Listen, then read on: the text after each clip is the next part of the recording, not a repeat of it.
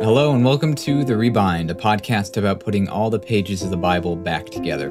On today's short reflection, we'll talk about the unique perspective Ezekiel offers us as a prophet in the middle of the exile, and what that might mean for our perspective in affluent cultures today.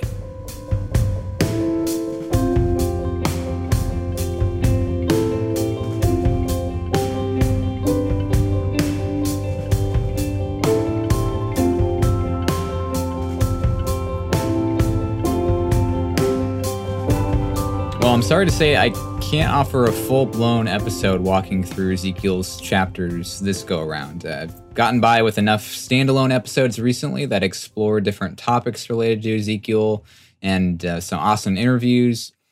But the truth of it is, I'm having a hard time keeping up lately. Uh, I went from having no job to having um, a job as a solo pastor to now having three jobs, which you can imagine makes it hard to carve out time for intense study of difficult books like Ezekiel.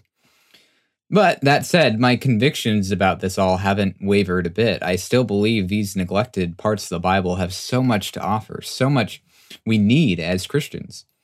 So instead of quietly skipping an episode for another two weeks, I wanted to at least offer some more general reflections on the place of a book like Ezekiel in our lives as Christians. Something I think is often ignored when we come to the Bible with a bumper sticker mentality is the place that those books show up on the timeline. Uh, both the timeline of history, you know, 700 BC, 42 AD, whatever, but also the timeline on the plot line running through the scriptures. That history piece of this is something I think is often set aside in our devotional mindset as evangelical Christians. I mean, who wants to wake up with their morning pot of coffee and nice half leather journaling Bible and start looking up the Jebusites or Greco Roman politics? Like, we, we associate the history part of the Bible with background material. It might help you to have some cooler stage props for the main events, but who really cares, right? So, the places that books of the Bible, our favorite passages and prophets, where they show up on the timeline of history and the plot line of the Bible, it doesn't really get factored in to our reflections very often. Uh, we make the words contextless. We abstract their ideas, but in reality, we're just importing our own plotline, our own timeline, culture, etc., onto the words on the page. Because you can't read a story or an argument or a prophecy without that. So when I was in English class in high school, I was taught to use the soapstone method when studying any piece of literature, any writing really. And uh, soapstone stood for the factors that go into writing that all shape its meaning and purpose and argument.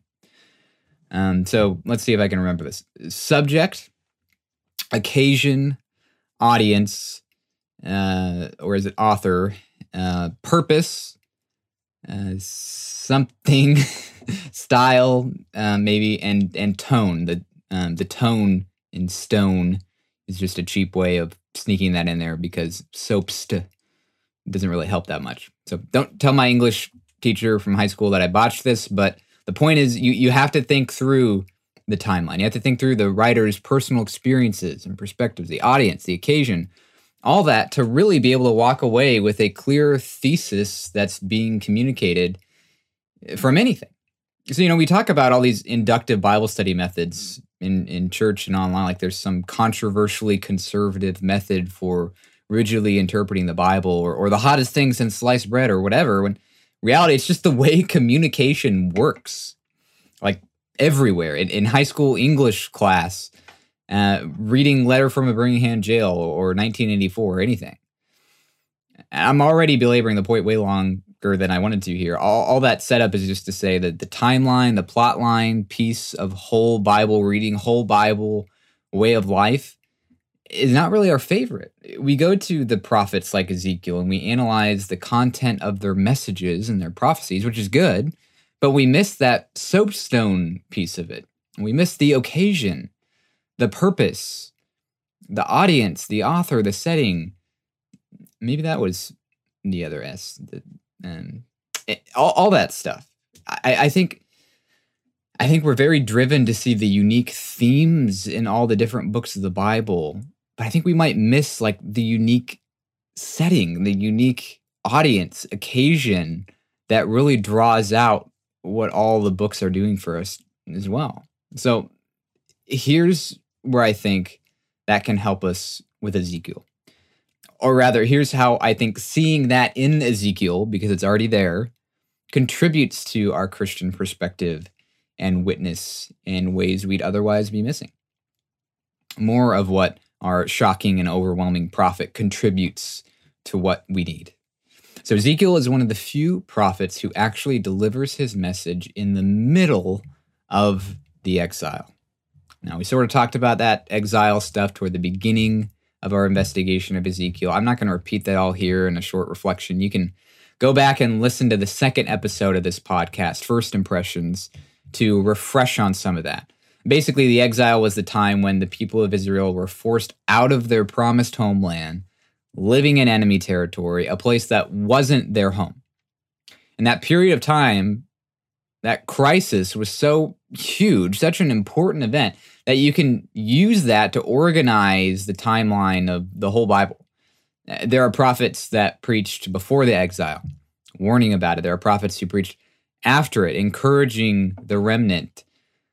But in terms of the prophets, there's actually only a few that ministered during that crucial crisis, or, or at least have have that as their major soapstone, right? Their background, their setting. And well, really, the, the only other one than Ezekiel is Daniel. And Daniel is unique in his own kind of ways too. He, the first half of Daniel is mostly narrative, the second half mostly like apocalyptic. So Ezekiel's really the only traditional prophet, if we can call him that, within the exile, like on that point on the map in the in the timeline. Now, the New Testament, in places like First Peter, especially, draws on this history and heritage of exile to describe our lives as Christians. We are sojourners, uh, foreigners, strangers, aliens, dispersed in lands that aren't really our home yet. And I think there's something powerful about recognizing Ezekiel's role as the exile prophet. Ezekiel stands with us in the in between, in the wandering away from home. But think about the challenges that God presented to his peers through him. Think, think of why it is that the Lord deemed it necessary to shake them up probe their inner thoughts, break down the barriers they put up, the assumptions they had. They were living in an illusion of permanence. They were living with this idea that even with everything having gone so wrong, things can only get better. They, they thought the exile can't get as bad as God's saying it's going to get because we are guaranteed all the heavenly blessings regardless. I mean, I don't know about you. I definitely struggle with that illusion of permanence. The idea that things aren't really that bad and, and things don't really need to get better. I definitely struggled to number my days, like the Psalm talk about, to accept how short life is because of all that's wrong with life without Christ. And especially as I try to put down roots, make money, look for a house all, all of it can can easily give me the illusion of an ultimate home right here and now permanence but i think the uniqueness and importance of ezekiel is really highlighted when we can hear his message even today as the prophet in the middle of the exile calling out to the others who are in it to come to terms with it to come to terms with it on god's terms so with that said, with that short reflection, here's just a few questions I think we can ask as we make our home in Ezekiel. I think these questions can help us see the message and the purpose and, and let all that have its way with us. So, so, first of all, if Ezekiel is addressing the exile, if he's in the middle of it and prophesying to everyone else who is too, then why are these problems the ones that they're facing. Why does this need to be called out to an exile audience from an exile prophet? What is it about living as strangers and aliens that makes us act in this way or think this way? How can we see the similarities in how we live today? Making comfortable homes in affluent countries, even while the world seems to be casually unraveling.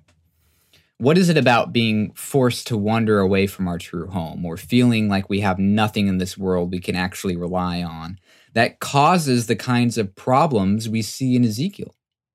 What is it that calls for the response we see God give?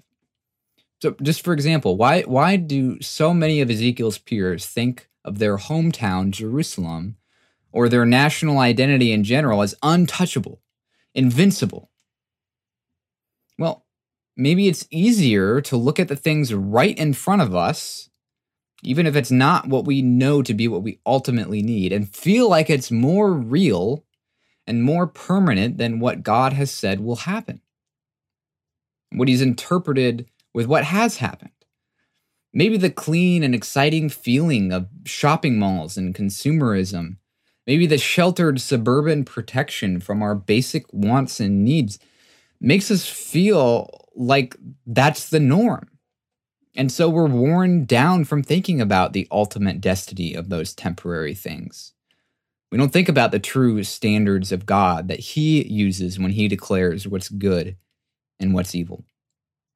And maybe on the other hand, we tighten our grip on our sense of invincibility as a coping mechanism. I mean, the people of Israel living in Babylon faced trauma comparable to the Holocaust, honestly, slaughter, forced migration, loss of dignity, massive doubts, and difficulties. They weren't just overly comfortable. And the future God was warning about didn't seem overly encouraging either.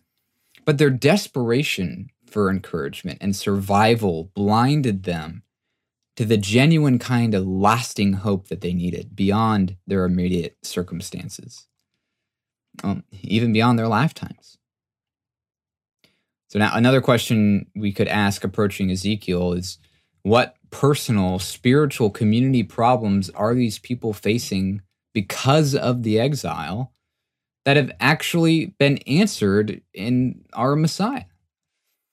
I think a lot of this aspect is easier to see when we get towards the end of the book and the rich promises that are drawn out for the future. But even in the dozen or so chapters we've explored so far with their probing judgments, uh, think about the internal barriers. Think about the hard heartedness that have been broken down by Christ when he gave us new life in his spirit. Uh, think of the constant anxiety and uncertainty that these people were facing about being able to experience life as God's people, which still called for trust, but ultimately those things find some relief and assurance in the one new man that Christ has established, like Ephesians talks about. Think of the long game, larger vision that we've been gifted with that Ezekiel's contemporaries need to hear and rely on the right way. And think of that vision, which we have even richer details to grasp onto than they did uh, whether you're coming to Ezekiel asking how your situation, waiting for Christ to come back, mirrors theirs, or whether you're going the more traditional reformed route and thinking through the aspects of our relationship with Christ that Ezekiel's audience helps us to appreciate, either way, don't miss Ezekiel's place on the timeline. He, as an exile prophet like Daniel, offers us a flavor and a focus and a resonance that that hits in places and in ways that no other book of the Bible quite can. We need it. We are strangers and foreigners awaiting our home in the new heavens and new earth with our Lord. And just like that setting poses unique challenges and temptations for us today, Ezekiel is uniquely positioned to speak into all that. You don't have to go buy seven dictionaries on the history of Babylon and the ancient Near East Although, hey, if we don't mind a good documentary on Disney Plus, why not give something like that a shot that we find engaging?